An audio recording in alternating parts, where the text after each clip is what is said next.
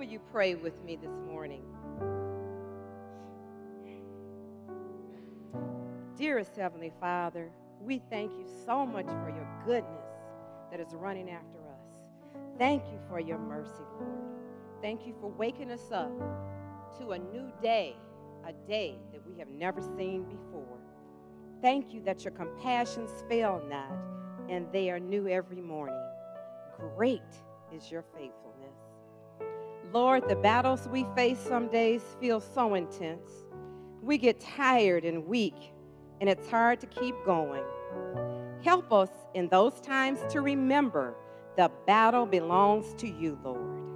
Thank you for the battles that you fight for us, battles seen and unseen. Help us to trust you more and more and to stop fighting in our own strength. Lord, your word in Isaiah 41:10 says, "So do not fear, for I am with you. Do not be dismayed, for I am your God. I will strengthen you and help you.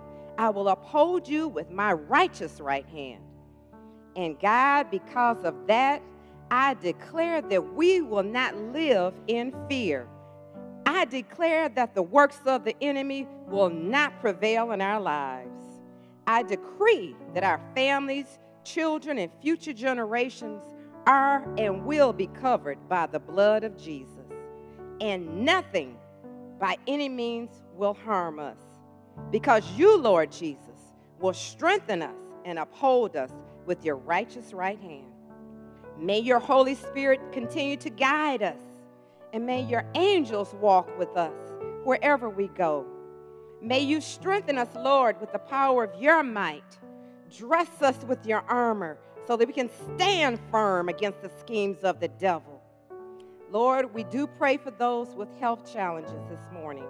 And I want to remind them of your promise in Matthew 11 28 that says, Come to me, all you who are weary and burdened, and I will give you rest.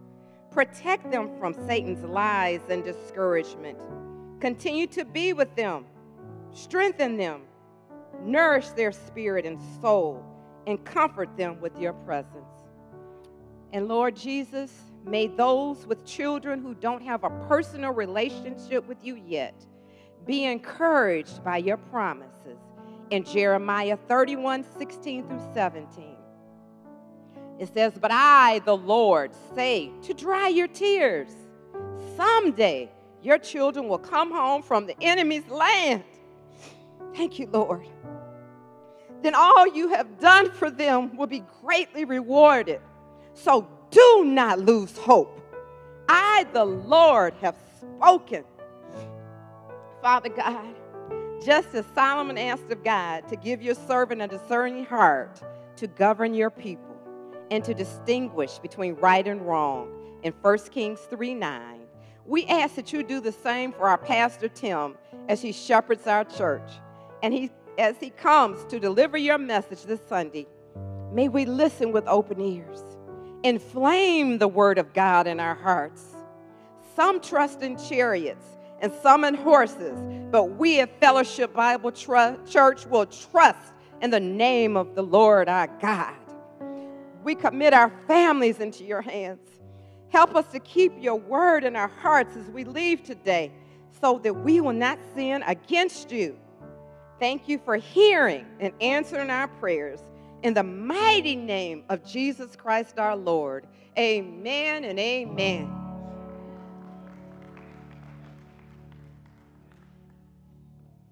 Amen. Well, thank you all for joining us for worship here this morning. I'm going to go ahead and dismiss the kids to their time of worship upstairs. So, kids, preschool through the fifth grade, you guys can go ahead and make your way upstairs, and I'm going to invite um, to join me on stage. Um, Emmanuel, come on back, and uh, Donnie and Timmy. For now, Timmy, would you join us upstage, up, up here too? Um, we have some special guests with us this morning um, from Romania. Um, Emmanuel's been here for a while, so he's kind of old news at this point. But um, we have some, some more special guests.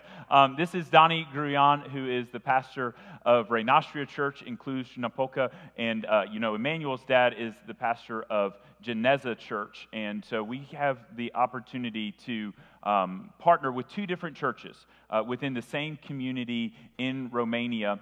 And um, so Donnie is going to share with us a little bit about ministry in his church as well as ministry going on in Ukraine. Um, Donnie brought his son Tim with, us, with him um, today as well. And so Donnie and Tim have been in North Carolina, South Carolina, um, Georgia, and then they're going to Alabama later this week. So they'll get a really good view of one particular region of the U.S. Um, but uh, four neighboring states in, uh, in a few weeks.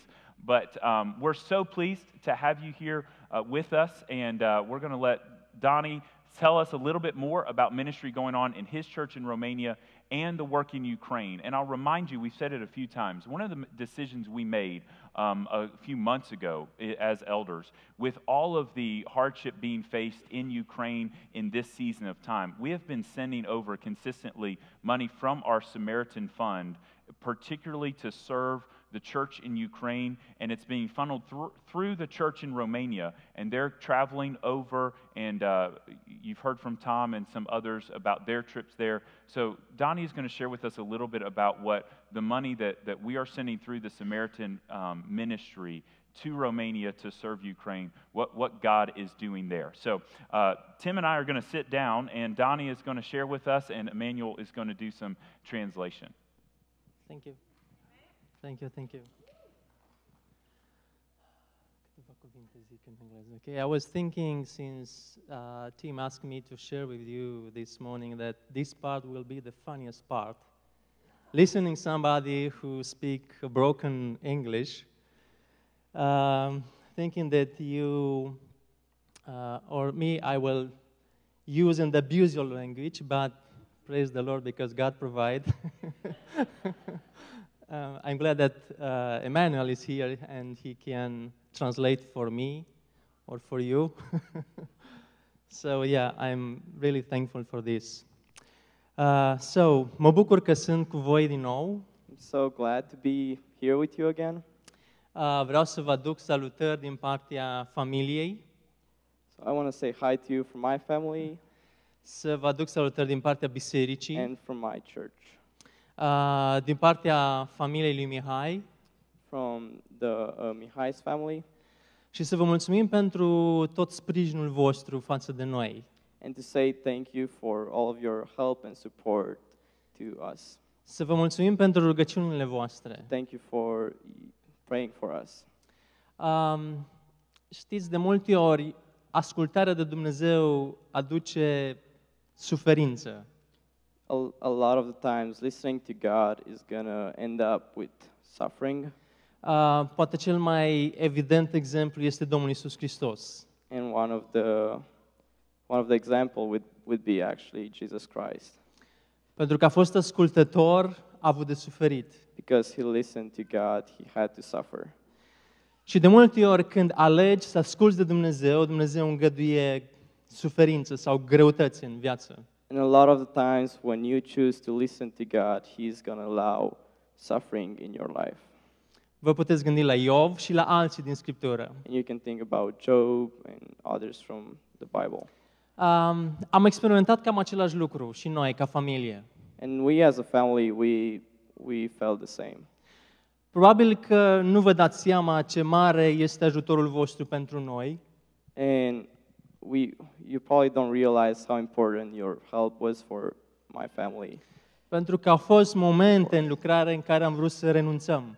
Because there, there were some moments when we wanted to give up.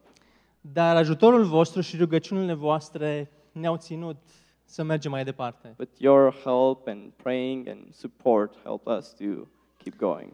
De aceea vreau să vă mulțumesc încă o dată, în mod special, pentru ajutorul So vostru. that's why I want to say a special thing. Thank you for you and for your help.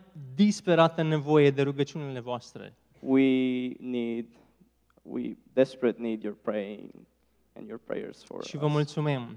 And we thank you for. Vreau să vă aduc uh, mulțumiri din partea organizației Ecce Homo, We want to say thank you from our organization, Ecce Homo. Yeah, it's a Latin word. Um, organizație care caută să ajute um, și pe plan social sau material și spiritual. It's an organization that is looking to help on the physical stuff, but also the spiritual stuff. Sunt peste 70 de oameni în vârstă care sunt asistați prin această organizație. There are more than uh, 70. 70, 70 older people that are helped in our organization. Yeah, sunt uh, 12 copii care sunt uh, găzduiți, hrăniți în fiecare zi, asistați în fiecare zi. There are 12 kids that are helped, and uh, we are giving support to them every single day. Sunt peste 70 de familii care sunt asistate în două sate lângă Cluj. There are over 70 families that are helped right next to Cluj. De asemenea, Ece Homo are un proiect prin care ajută persoane care vin la Cluj pentru tratament să fie cazate la un preț foarte mic.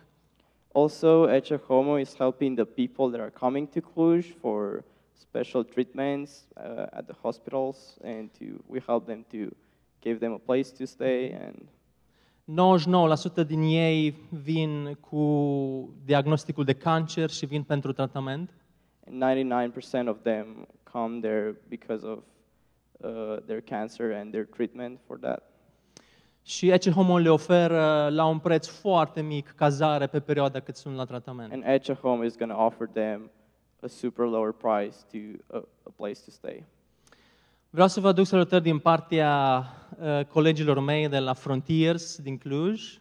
I want to say hi from uh, Frontiers, Cluj.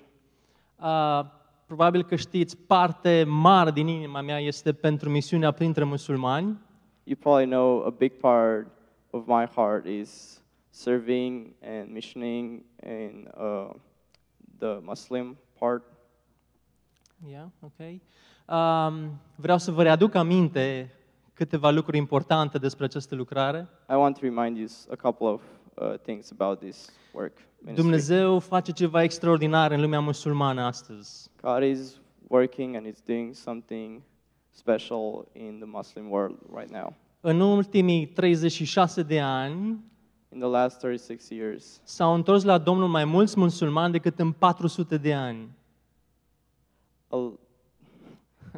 in the last 36 years, more Muslims came to God or uh, surrendered their life to God than in the last 400 years. Yeah, that's amazing. uh, pentru că în urmă cu 36 de ani, un grup de misionari au început un ghid de rugăciune pentru lumea musulmană. Because 36 years ago, a group of missionaries went there to start uh, to start mission in there. Au început un ghid de rugăciune pentru lumea musulmană. Uh, a praying, a guide, Prayer guide for prayer guide for them. Yeah. Yeah. Um, și acest ghid este tradus în foarte multe limbi și bisericile sunt chemate să se roage pentru lumea And musulmană. this guide is trans- it's translated in a lot of languages, and churches are invited to pray for them too. Um, un motiv de rugăciune pe care vreau să vi-l dau A, reas- a reason to pray would be Um, dorința noastră este ca în următorii trei ani să trimitem trei echipe în trei, în trei țări islamice. our desire in the next three years is to send three teams in three different parts of, of the Muslim world. Deja avem o familie din Cluj care vrea să plece în Libia. And we already have a family that wants to go in Libya. Sau rugați-vă pentru acest vis mare pe care îl So avem. please pray for this big dream that we have. Um, vreau să vă mulțumesc pentru dărnicia voastră pentru Ucraina. I want to say thank you for your giving for Ukraine. Um, dacă putem să avem și imaginile. If we can have Um, the pictures, thank you. După trei zile, după ce a început războiul, After three days after the war has started, am luat legătura cu un prieten din Ucraina. we contacted our friend in Ukraine. Este cel din dreapta, din poza care o aveți în Is the față. one far farther right. Um, am studiat împreună am fost împreună la câteva cursuri înainte de a începe războiul We studied together and we've been together to some seminaries before. și el este președintele Asociației Bisericilor Baptiste Române din Ucraina. And he's the principal of the Baptist Association, Association churches in Ukraine, yeah. uh, Romanian Churches in Ukraine. Romanian churches in Ukraine. Uh, luând legătura cu el, am vrut să văd care sunt nevoile lor. so, sorry. Luând legătura cu el, am vrut să văd care sunt nevoile. Contacting him, uh, so we contacted him to see what, what are the needs for the Ukraine. Așa că după trei zile am căutat să vorbesc cu alți prieteni și să strângem alimente ca să ducem în Ucraina. So after three days, we got to talk with our friends to to bring uh, Supplies. supplies and everything to send to Ukraine. Uh, am fost deja de 8 ori în Ucraina. We've been there two times, 8. eight, Eight. times. My bad. Okay. Not two. okay. Um, aici, vedeți, într-una din pozele din dreapta, în colț, este locul unde ducem toate aceste ajutoare. The picture from the right is the is where I where we bring support supplies from. Okay. Um, probabil că ați mai văzut imaginea asta și de la Tom. You probably saw this picture from Tom already. Pentru că aici este uh, un locul unde se colectează toate ajutoarele care vin înspre ei Because that's where we collect all of our help. și partea frumoasă este că ei duc mare parte din aceste ajutoare în zonele de conflict sau de război. And the beauty is that we, from there, we, we go to where there are big needs and where in the war zone. Uh, Pe următorul slide, In the next slide, uh, puteți să vedeți că aceste ajutoare ajung, au ajuns inclusiv la armată you can see that they, they have arrived also to the army. și pe următorul slide, And the next slide, um, aceste ajutoare au ajuns inclusiv în zonele ca și Kiev, unde au fost luptele grele. they also got to go to Kiev where the big war was happening. Am avut posibilitatea să vizitez câteva orașe de genul ăsta, de felul ăsta. And we got to visit some of those towns Și cities, să ajutăm acolo unde este cea mai mare nevoie. and to help where is a greater need. Ajutorul vostru este important, mai ales că continuă să vină spre Ucraina. Your, your help is so important, especially because it's keep, it's keep going. Pentru că ei primesc tot mai puține ajutoare în perioada aceasta. Because right now they're not getting a lot of help, Și nevoile că sunt destul de mari în and the needs Ucraina. are still. Ei au avut în jur de 800 de refugiați doar în, în, în la acea locație unde este sediul asociației. Just where the uh, associ- association is, they had 800 uh, refugees. 100, Sorry. 180. Oh, 180. Yeah. Um, și de asemenea sunt alții care vin în fiecare zi ca să primească ajutor de la ei. And also there are others that are coming to get help from them. În Cernăuți, în acest oraș, In Chernowitz, sunt peste 100 de mii de refugiați there are more than 100,000 refugees um, care au nevoie de ajutor. that need help. Uh, dar dincolo de acest ajutor, But beside that, este interesant ceea ce Dumnezeu face în Ucraina astăzi. it's interesting to see what God is doing in Ukraine right now. Pentru că, datorită acestei crize, Because of this crisis, mulți se întorc la Dumnezeu. a lot of the people are coming and are surrendering their life to God. Bisericile au câștigat o reputație foarte mare în Ucraina. And the churches, Has a big reputation yeah, in Ukraine. got a big reputation in Ukraine. Mhm. Pentru că ajutorul spre oameni vine prin bisericile locale. Because the help to other people are coming through the churches. Uh, bisericile care se întâlnesc în fiecare duminică oferă, după program, o masă celor care vin la biserică. And the churches that are meeting every single Sunday morning are going to offer food and uh, a meal after the service for everybody who's Am coming. vizitat o biserică în Kiev de 50 de membri, I visited a church in Kiev of 50 de membri, 50 members, și au avut 200 de oameni pentru că au venit uh, la programul bisericii. and they had 200 people coming to their service. partea frumoasă este că mulți se întorc la Dumnezeu și în fiecare lună sunt botezuri uh, cu oameni care se întorc la El. And the beauty of it is that a lot of people are coming back to God, and every single month we are going to have uh, baptisms with uh, other people. Um, un alt mod prin care am continuat să fim aproape de cei din Ucraina. And another way that we got to help Ukraine a fost să fim aproape de echipa care lucrează în, în acest oraș. was to be close to the team that is helping that ci- și să city, vedem cum putem să ajutăm bisericile locale. and to see how we can help the, those churches. Um, următorul slide o să The next vedeți slide. um, câteva imagini de la ultima întâlnire care am avut-o în Ucraina. Is you're going to see from something from our last meeting in Ukraine. Am avut o tabără It was cu actually- 95 de persoane. It was a retreat with 95 people. Uh, parte din ei sunt refugiați din zona războiului care au venit înspre acest oraș. Part of them are refugees from the war zones that came here, Uh, sunt deja de ceva vreme în America. and I'm I'm here from for Few I've been weeks. here for a while in Yeah. US. Dar inima mea încă este în Ucraina Or my heart is still in Ukraine și în România. and Romania, of course. Pentru că ceva Dumnezeu a făcut special și în viața mea. Because God put something, placed something special in my Dumnezeu a heart, schimbat ceva profund în mine în urma acestor vizite.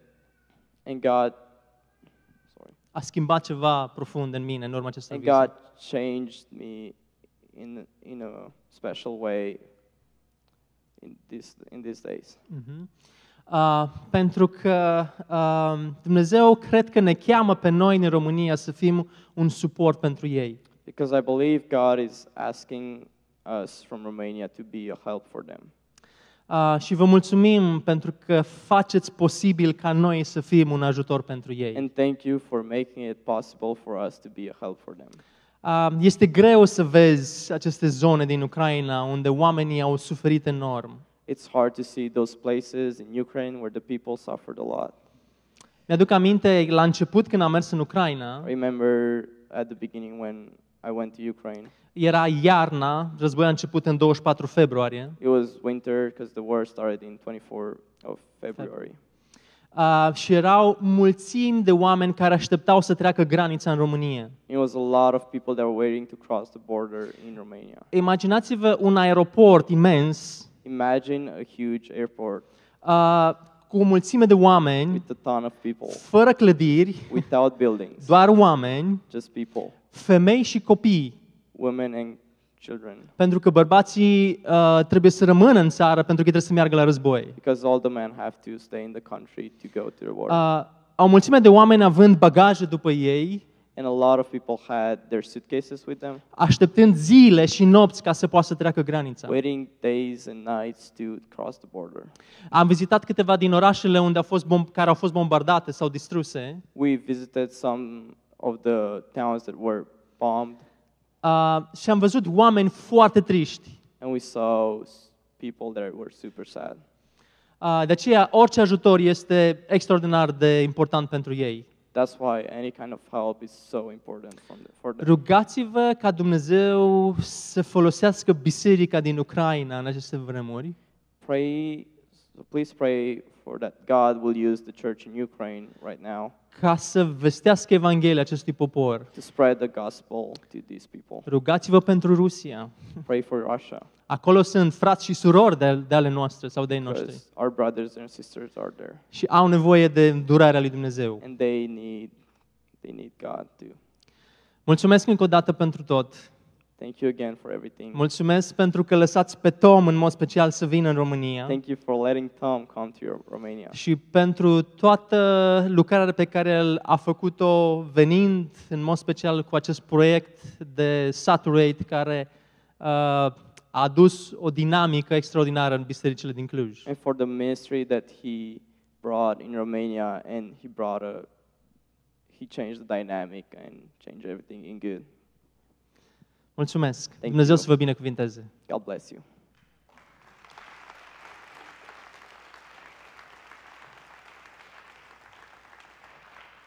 Um, yeah, let me um, thank you, Donnie, for sharing with us. Thank you, Emmanuel, for your hard work in translating. Yeah, thank you for doing that.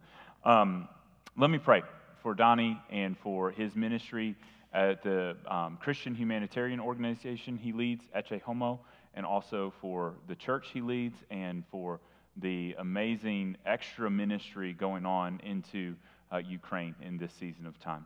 Father, thank you for uh, bringing Donnie and Timmy here safely, um, for the opportunity they have to share about what you are doing in Romania and Ukraine in various different churches throughout our region in their time here.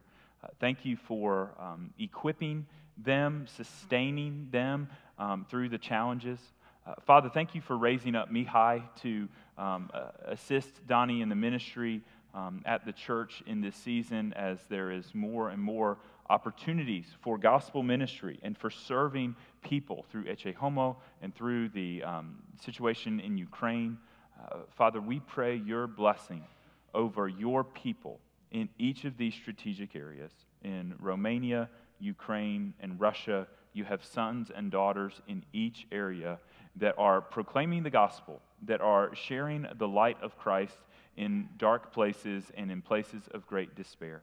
And so we pray for the refugees that have left Ukraine, um, some in Romania, some in the U.S., and some scattered throughout other regions. Father, we pray for your protection over them as they resettle.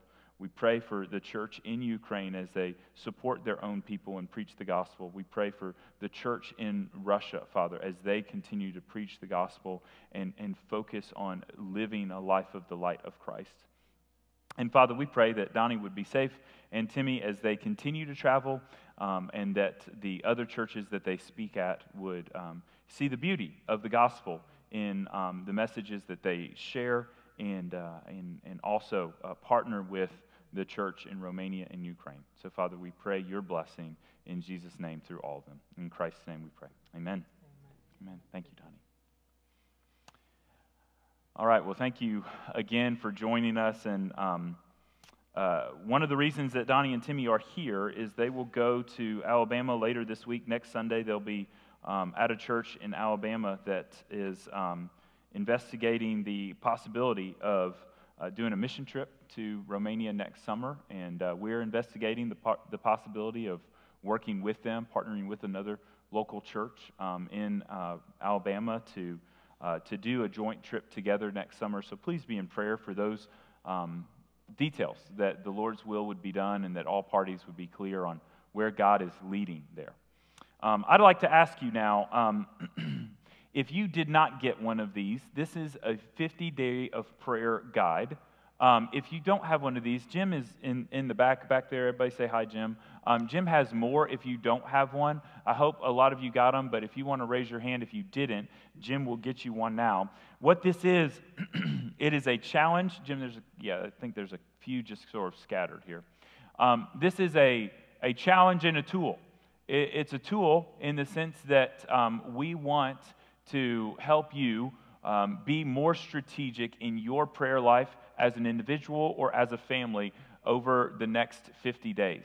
Um, we've told you a couple times that we are preparing for November when we will celebrate the 50th anniversary of Fellowship Bible Church. This church was founded in November of 1972, and the elders wanted to call all of you to 50 days of strategic prayer um, across different ministries of the church and ministries that are partner ministries of the church over these next 50 days. And so that, that's what this is. And I think we ran out, so if you didn't get one, we'll try to get you one on the way out. We will also send this out via email um, tomorrow for you. Um, but with this, I would challenge you and encourage you to take one of these home. Look, Jason's got more, Bill's got more. So if you need more, go ahead and raise your hand. We got plenty now. Um, take one of these, read through it in the days ahead. Um, check it every day and see. We've got um, praying for God to move in our community and in our church. We've got uh, focus on our kids' ministry, focus on our world mission partners, on our U.S. based mission partners, focus on our youth, focus on praying in our country and our local area. All of those um, issues are addressed within this prayer guide. And uh, with this, one of the things that you'll see is on Wednesday of this week, we'd actually like to make a special invitation to all of you to join us at 7 o'clock this Wednesday in this room, where we will pray together and have a special worship and prayer night. Every Wednesday night at 7, we have a prayer meeting that takes place in the backstage cafe right behind me, and we host it on Zoom as well for people that can't be here in person. This Wednesday and over the next few weeks, we want to especially encourage you. If you've never been to prayer meeting before, if you're a regular, if you've always wondered what it's about, whatever position you're in, we'd really encourage you to join over these 50 days. And we're going to start it out this Wednesday with something special and sort of a different format of prayer. So if you've never been before, please, please join us at 7 o'clock this Wednesday uh, for corporate prayer together. And then you'll hear more and more about these 50 days of prayer um, as we go. Additionally, there's a half bulletin sheet that you should have received on, on your way in. There's some there's different things going on in the life of the church that are included on that. A couple big things to be mindful of. Um, this Saturday is going to be um, an opportunity. Sorry, not this Saturday. Saturday, October the um, 9th or 8th. See, I'm just blanking on my days because I didn't even bring mine up here. The second Saturday in October, let's go with that. There's going to be a men's breakfast and uh, the details of that are in the uh, bulletin. There's also a sign up sheet for that in, on that table back there. There's a beginning of a sign up for a kids' Christmas program for elementary school kids. If you want to be a part of that, you want your kids to participate in that, you can sign up at that table back there. And there's some other information uh, back there on that table um, and in that bulletin if you uh, want to have deeper ways to connect in the church. Additionally, I'll tell you, uh, this Sunday night we again have our financial seminar that is uh, meeting at 5:30 in the room behind me. We have at least one life group meeting on campus tonight. Next week, a week from today, there's going to be multiple life groups that are starting back after the financial seminar finishes this week. Next Sunday night, there's going to be several different small groups meeting here on campus Sunday night.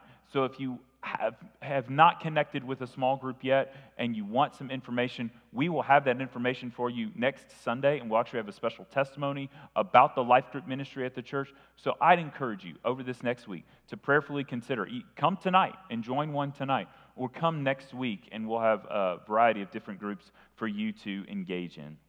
Now, if you would, turn with me to 1 Timothy uh, chapter 1. We'll continue to see what God says about his plan for building his church.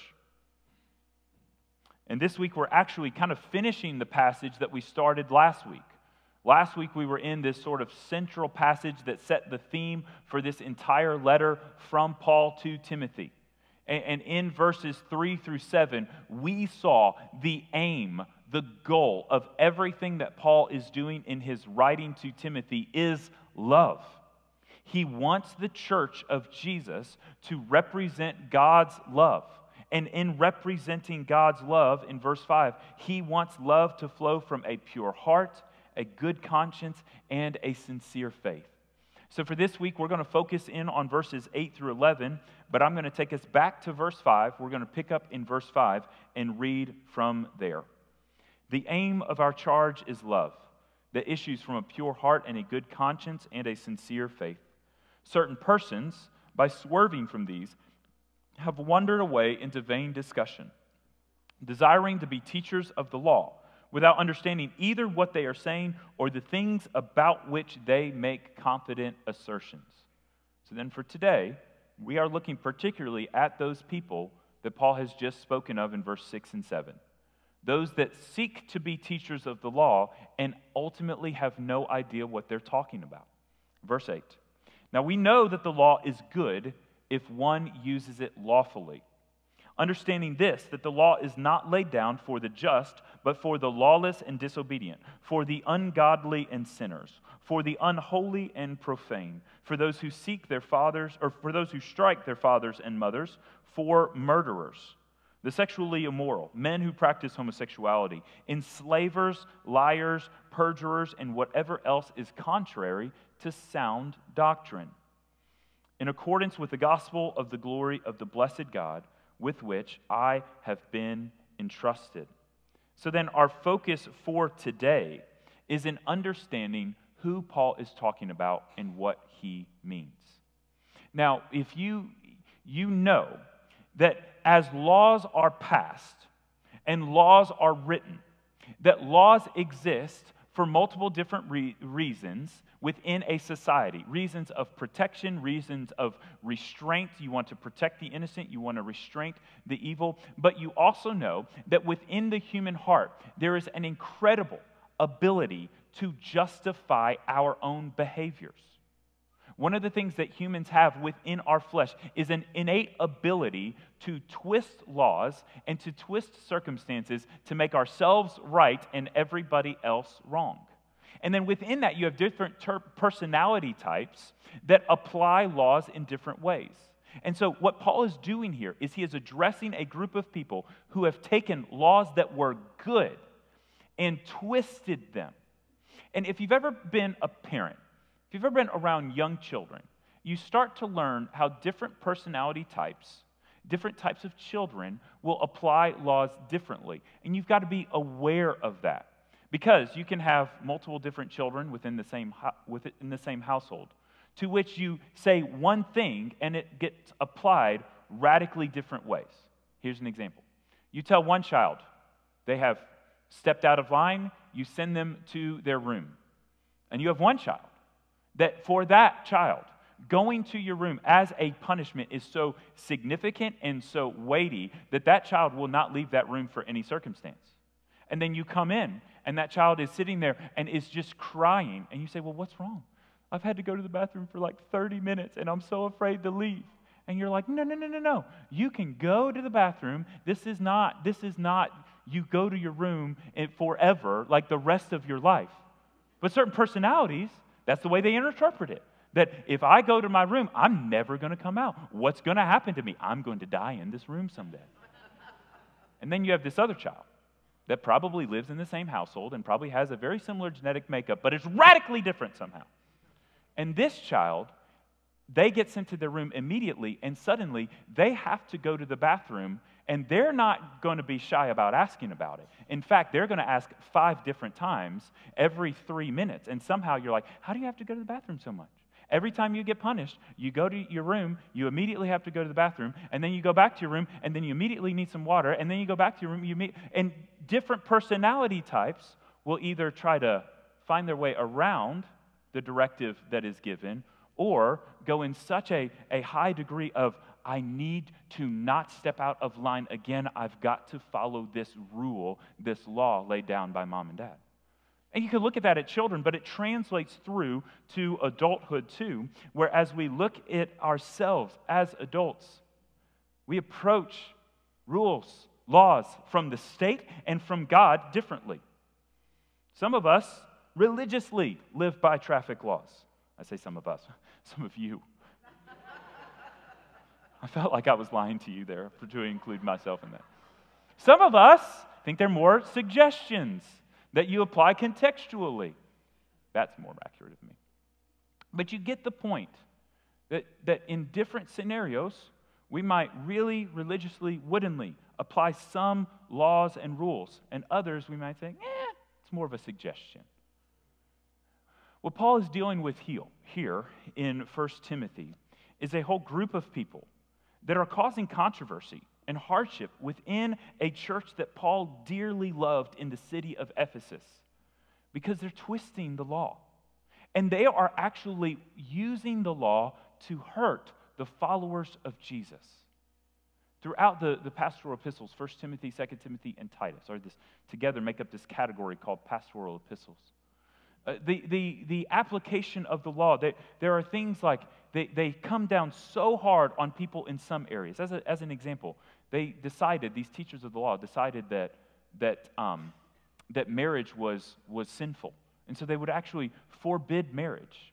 And yet, in other aspects of the law, they themselves were so incredibly and openly sinful, it was very clear to Paul from the outside these people have no respect for God's law. That's why in verse 6 and 7, he says they're trying to be teachers of the law and they're speaking confidently, and they have no idea of that which they speak confidently. And so, our process for today in verses 8 through 11, we're going to look at, at this passage in three sections. Number one, what Paul says, and we've got to understand what he means the law is not for the just. And from that, you, you look at that, and, and at least in the first reading of it, you see in verse 8 if the law is not laid down for the just, is Paul saying that the law is not for the Christian? And if that is what Paul is saying, then what is the relationship between the Christian saved by grace through faith in Jesus? What's our relationship to the Old Testament law? So that points to point two there. What is the right use of the law? And then point number three the law is for the disobedient. So, first, from verse uh, 9, understanding this, that the law is not laid down for the just, but for the lawless and disobedient.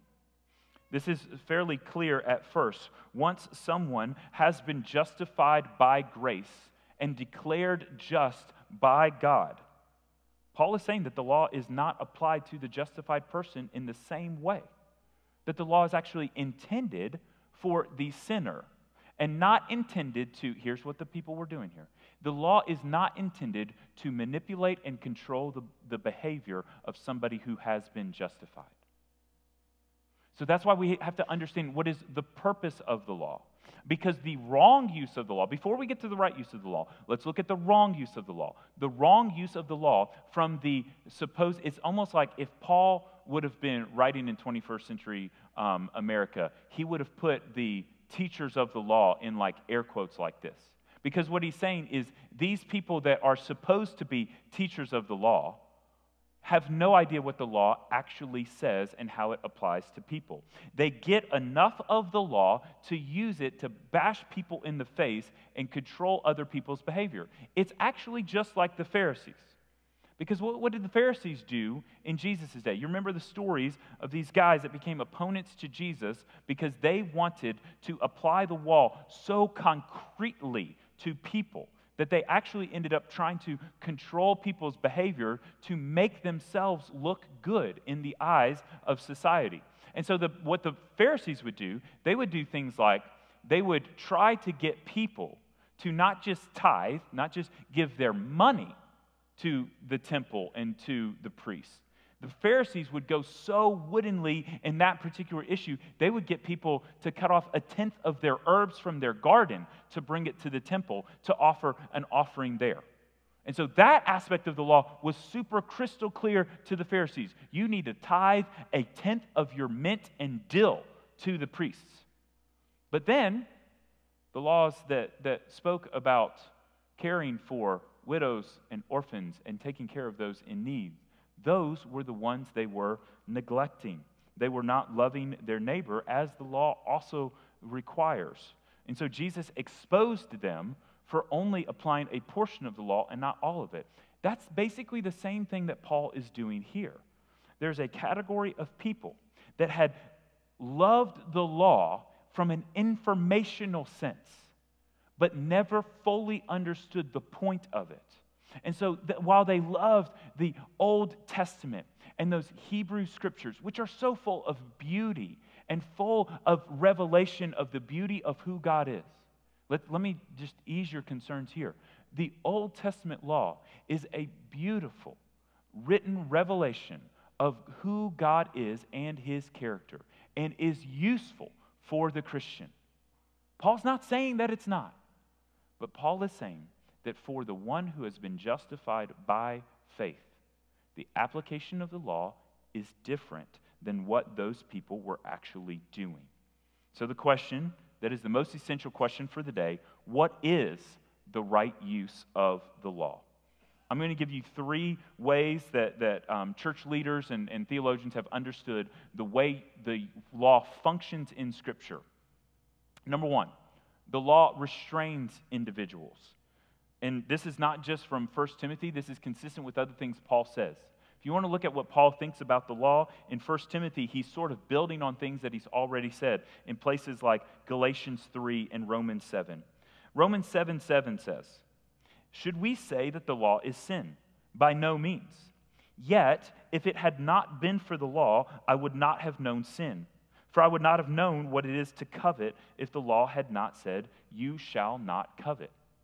And so the law restrains individuals by exposing sins. And let me be clear here you cannot come to faith in Jesus, come to a saving knowledge of Jesus Christ as Messiah and Savior of your soul if you do not reconcile with the fact that you are a sinner if you do not recognize the reality and weight of your own sin, and that the weight of your own sin has left you at a status of deserving condemnation from a holy God, then you don't enter into relationship with Jesus just by getting warm, fuzzy feelings and thinking that Jesus is a nice idea. You enter into relationship with Jesus through repentance of your sin, which has done damage to your eternal soul and brought a separation between you and God.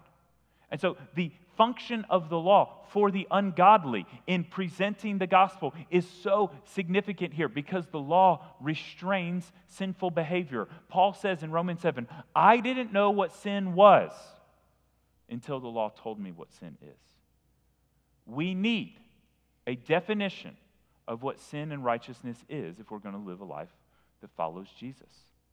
The law restrains individuals, the law reveals sin. In restraining individuals, it helps us recognize the boundaries to our behaviors. In, in revealing sin, it acts like a mirror that can then lead us to Christ. Romans 3 19 and 20 says, We know that whatever the law says, it speaks to those who are under the law, so that every mouth may be stopped, and the whole world may be held accountable to God. For by works of the law, no human being will be justified in his sight, since through the law comes the knowledge of sin. So we need to know first what is good and righteous in our behavior and how we follow Christ. We need to know, second, that our sin has created for us this weight that leads to condemnation if that sin is not paid for. And then, number three, if we're going to continue to follow Christ as a believer now. Okay, so these first two are the point of the law for the unjust, for the unredeemed. So, what is the point of the law for the just? That's what point three here says that the law points out the works that please God. Romans 13, owe no one anything except to love one another. For the one who loves has fulfilled the law. For the commandments, you shall not commit adultery, you shall not murder, you shall not steal, you shall not covet, or any other commandment, are summed up in this word you shall love your neighbor as yourself. Love does no wrong to a neighbor, therefore, love is the fulfilling of the law. So it's one thing to just say, you should follow the law. We need some practical implications of what a life that, that follows the law looks like. And so the law spells it out for us. And so there's, there's that piece of it. We need to know what is the use of the law for us as believers. The law is good in restraining sin. The law is good in revealing sin to sinners. The law is good in showing us that the ultimate way to apply the law, Romans 13:10, is to live a life of love for God and love for neighbor.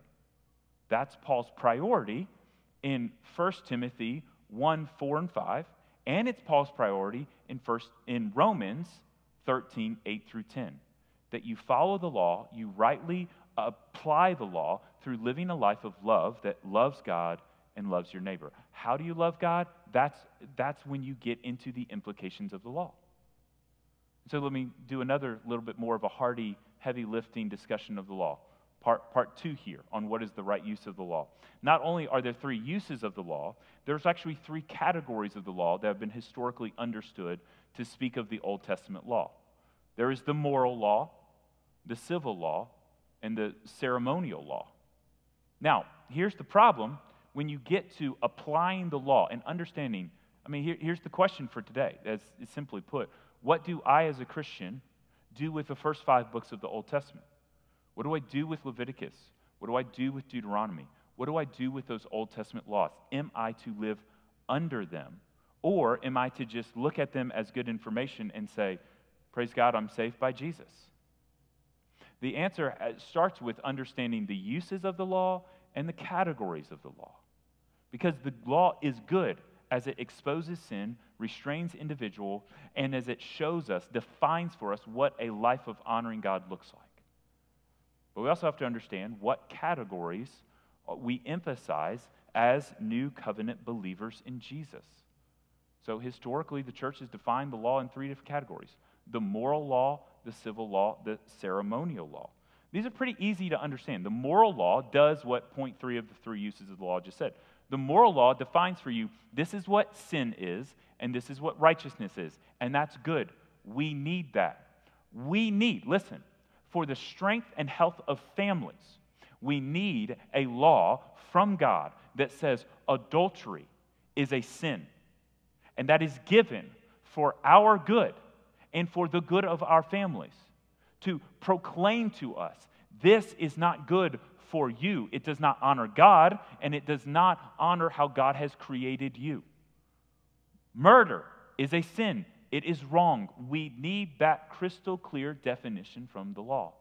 And so the moral law is significant. The civil law the civil laws are those laws which allow the nation of Israel in the Old Testament to be set apart from the nations of the world. So the Old Testament contains civil laws that are specific to the nation of Israel that cannot then be applied to a, a nation that is not under the covenant of promise that the nation of Israel was under in the Old Covenant. And then there's a third category the ceremonial laws. These are the sacrificial laws. Okay? And see, you get to this point where you read Hebrews. I hope you read Hebrews someday. And when you read Hebrews, you see that the author of Hebrews says something incredibly extreme that's super hard to figure out. Because the author of Hebrews says that the law has been made obsolete by Jesus. That the law is old news because Jesus has fulfilled the law. Jesus has, in Galatians, redeemed us from the curse of the law. And so you, you read through, through um, passages like this in 1 Timothy, passages like Romans 7, Galatians 3, Hebrews, and you think, is the law good or not? What do I do with this? And it can be really confusing and overwhelming. Let me tell you what Hebrews is talking about when it says the law is obsolete. It's speaking specifically of the ceremonial law more than anything else, but also the, the civil law and the moral law to a lesser extent. And let me explain why. The message of Hebrews is telling us that Christ has fulfilled every aspect of the ceremonial law on our behalf. Those sacrifices, which are bloody and rough, that are, that are difficult and violent and laborious to follow those rules. Read through Leviticus and see what God asked his old covenant people to do in order to live in relationship with him. Every single one of those sacrifices of the old covenant is fulfilled in Jesus, a once and for all, pure, spotless lamb going to the cross to pay the penalty for sin. And so the, uh, the ceremonial law is absolutely obsolete in Christ because Christ has fulfilled the demands by living a perfect life by dying a death in which he took sin upon himself and then raising again, achieving victory over death and the enemy Satan. The civil law, again, it does not, it does not apply in the same way to any nation that is not under the covenant with which God had with Israel. Now, God has a covenant with his church. And so we live under the promise of God's love and protection and salvation as new covenant believers within his church, and not just Fellowship Bible Church, but any church, any true church believing um, the true gospel of Jesus. And so the civil laws are also obsolete for the new covenant believer in Jesus. There are some beautiful principles and some beautiful truths about God's character that we can learn from both the civil and ceremonial law. And so read through the Bible, read through the entire Bible. Do here, think about it now. It's September. You got a couple months to prepare mentally. Think about reading the Bible through in a year in 2023. And think about reading all of those passages of the Old Testament that are really difficult to read, that can be really laborious and confusing. And think about can I read those passages with my mind set on the hope of Christ and the hope of the gospel that is being pointed to through all of these passages in the Old Testament where it may be difficult to see? But the ceremonial law, the civil law, they're fulfilled in Christ and therefore obsolete. What about the moral law? Well, if we go back to the purposes of the law, the moral law is what still is necessary to expose sin in the heart and in the life of an unbeliever. And the moral law is still necessary for us to know what sin is and what righteousness is. And so, wow, the moral law is not a legal requirement where you cannot be right with God if you don't follow those laws. That, that's not the legal requirement for new covenant believers because Jesus has fulfilled that legal requirement of, the moral, of moral perfection from the law. We could not. The point of the moral law was to prove not this is how you get right with God, but to prove you cannot get right with God without Jesus. And so we have freedom, righteousness. We are justified in Jesus. But the moral law is still useful for us in defining what sin is. And in our gospel presentations, we have to be clear to people you are a sinner. And if you are a sinner, you deserve punishment from God. But there is hope. The gospel says that Jesus has died so that you might have life. But you cannot receive that life while you keep on thinking you're not a sinner. And if you keep on thinking, well, I'm not as bad as that guy, surely God can't be that displeased with me, I've lived a mostly good life, that person is not going to reach the level of repentance to receive salvation. We've got to help people understand what sin is and the vileness of sin before a holy God.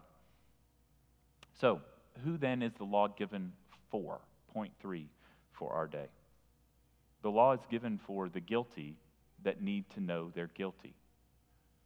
I'm going to show you a, a chart here that the text is going to be small, um, but I hope you can, you can see it um, somewhat well. Uh, 1 Timothy 1 9 through 10. Um, there are different, it's a long list. And throughout 1 Timothy, 2 Timothy, and Titus, Paul likes to use lists. He uses lists to define what sin is, to define what righteousness is. He uses lists to define all sorts of behaviors and character.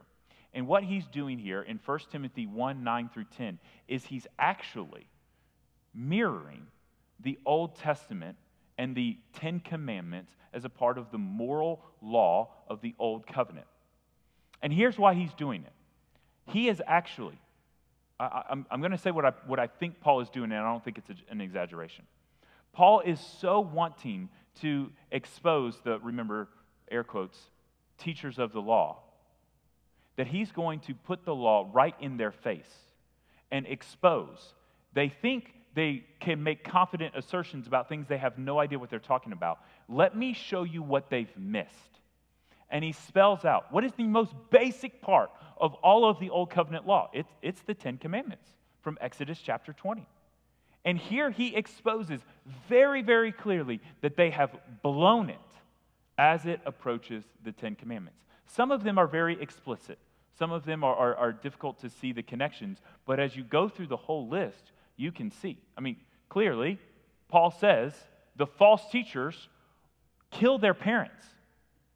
It's a weird thing to say about false teachers, but that's how little they respect their parents. Clearly, that associates with point five honor your father and mother. He calls the false teachers murderers, while the Ten Commandments deny murder.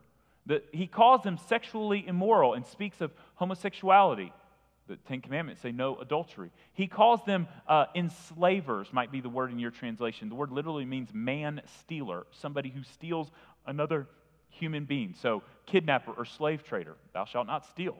Um, Exodus 20, 15. Liars and perjurers. Those ones, the commandments 5 through 9, are incredibly explicit in 1 Timothy 1, 9, and 10. I'd encourage you to go back and, and read through these things and see how Paul is exposing, is openly, publicly discrediting these false believers, not just for their doctrine, but for the way that their lives don't reflect the doctrine. They are telling other people, follow the law, follow the law, follow the law, and they're missing the basics.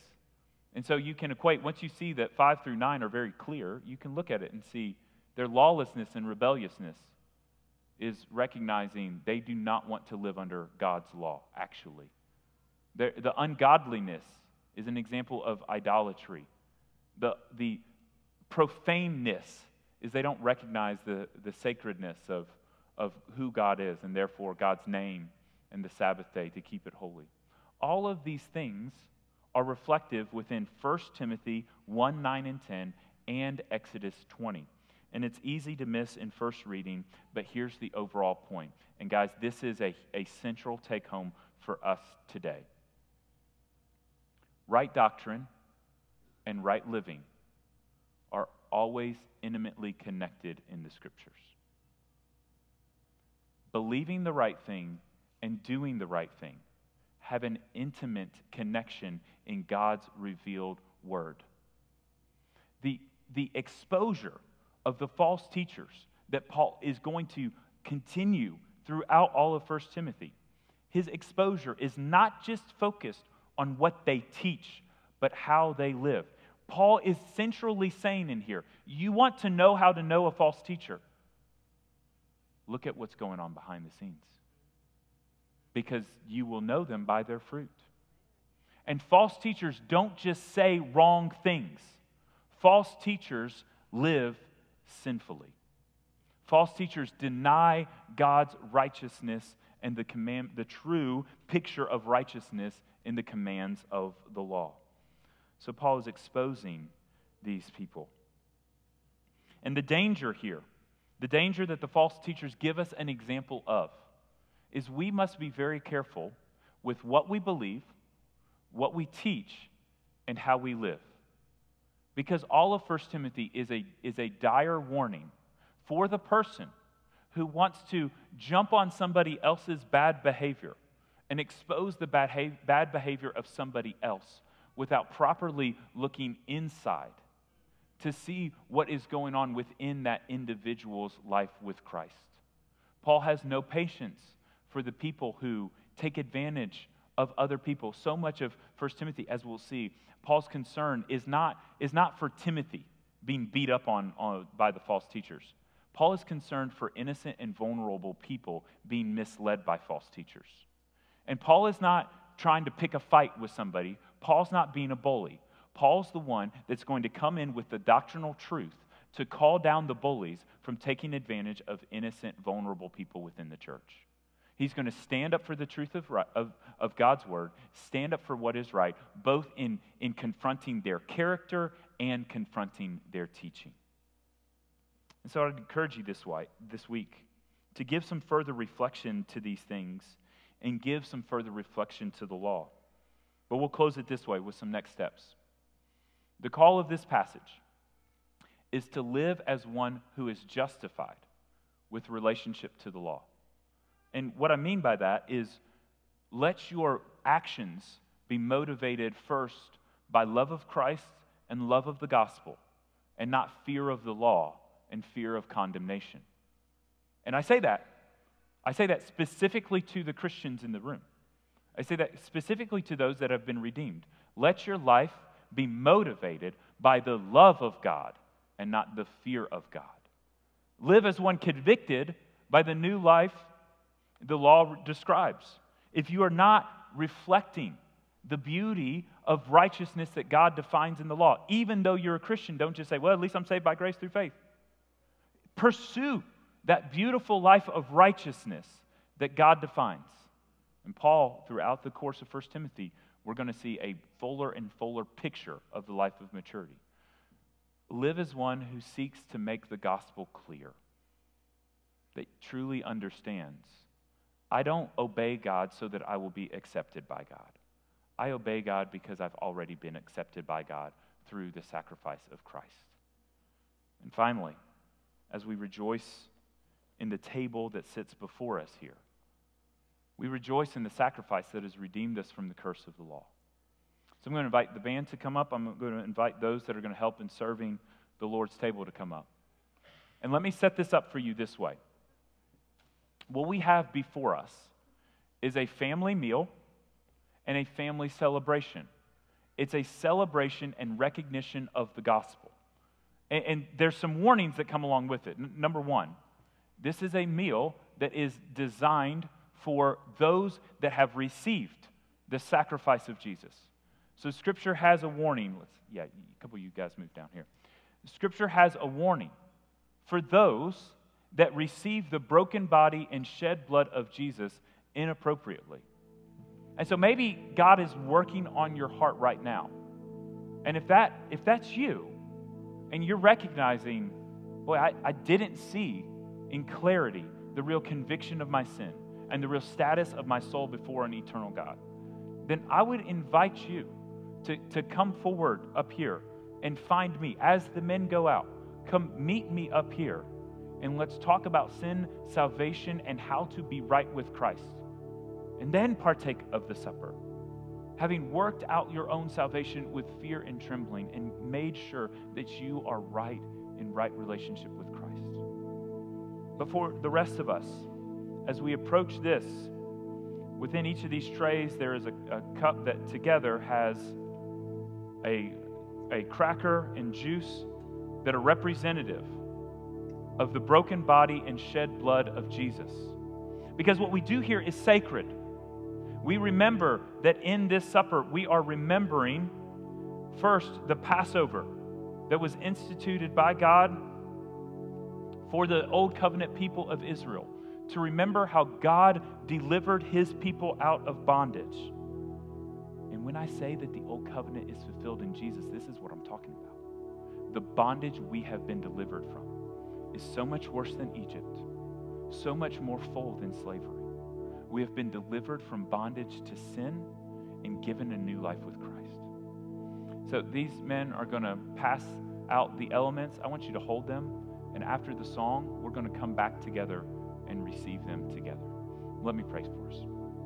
Father, now as we distribute these elements and reflect on the broken body and shed blood of your Son Jesus, Father, we pray that by your Spirit you would be working in every single heart and mind. That those that have not yet received you would today, even now, Lord Jesus, that you would renew their hearts and give them the ability to repent of their sin and to say yes to you by grace through faith. And for those of us that have followed you for any number of days, Father, give us a fresh experience of your grace and mercy as we receive your broken body and shed blood this morning. In Jesus' name,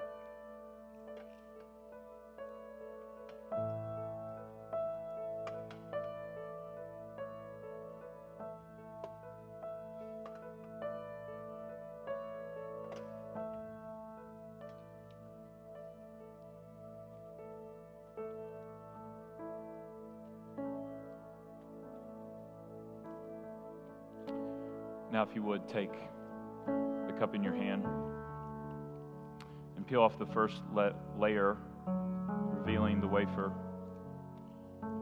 And this we'll receive first. And we remember as we receive it that Jesus on the last day held up the matzah of the Passover supper. And he said, This is my body. And as he broke it in his hands, told them that this is my body that is broken for you. So when we do this, we remember that his body was broken for us. Take and eat in the name of Jesus.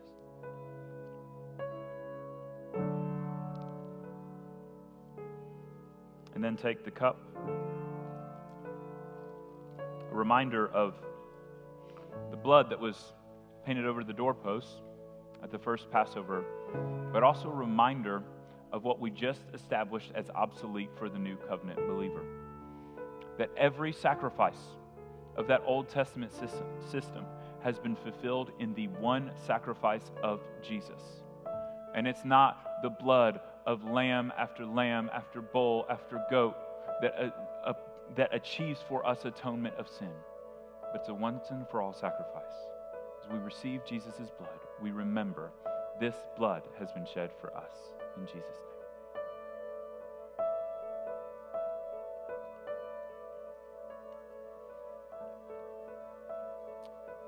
When we gather together, about once a month, we do this where we celebrate the Lord's Supper and we reflect especially on the beautiful grace that is given to us, the gift that has been given in Jesus, and we express our gratitude to Him.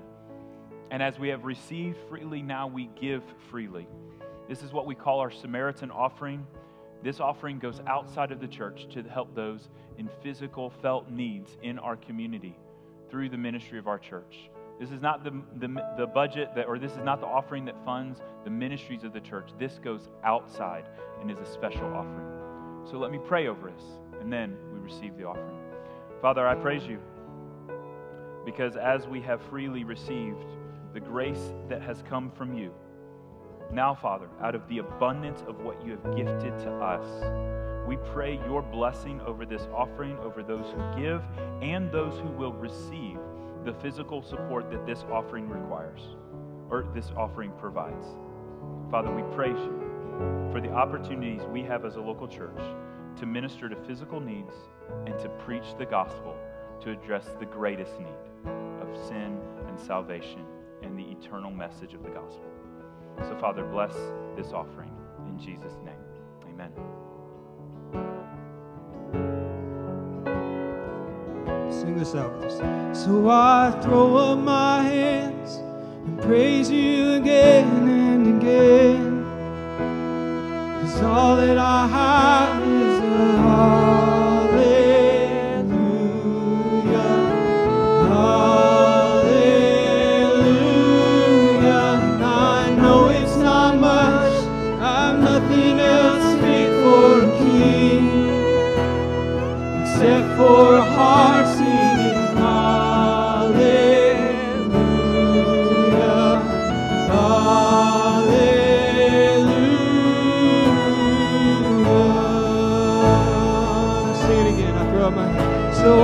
throw my hands and praise you again and all that I have is.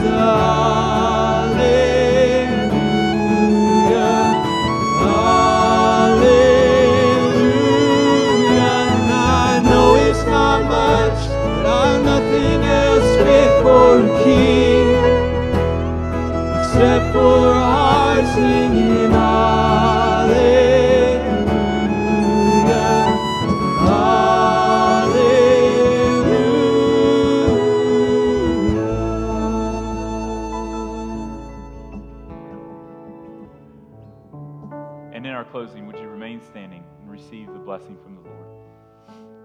bless you and keep you.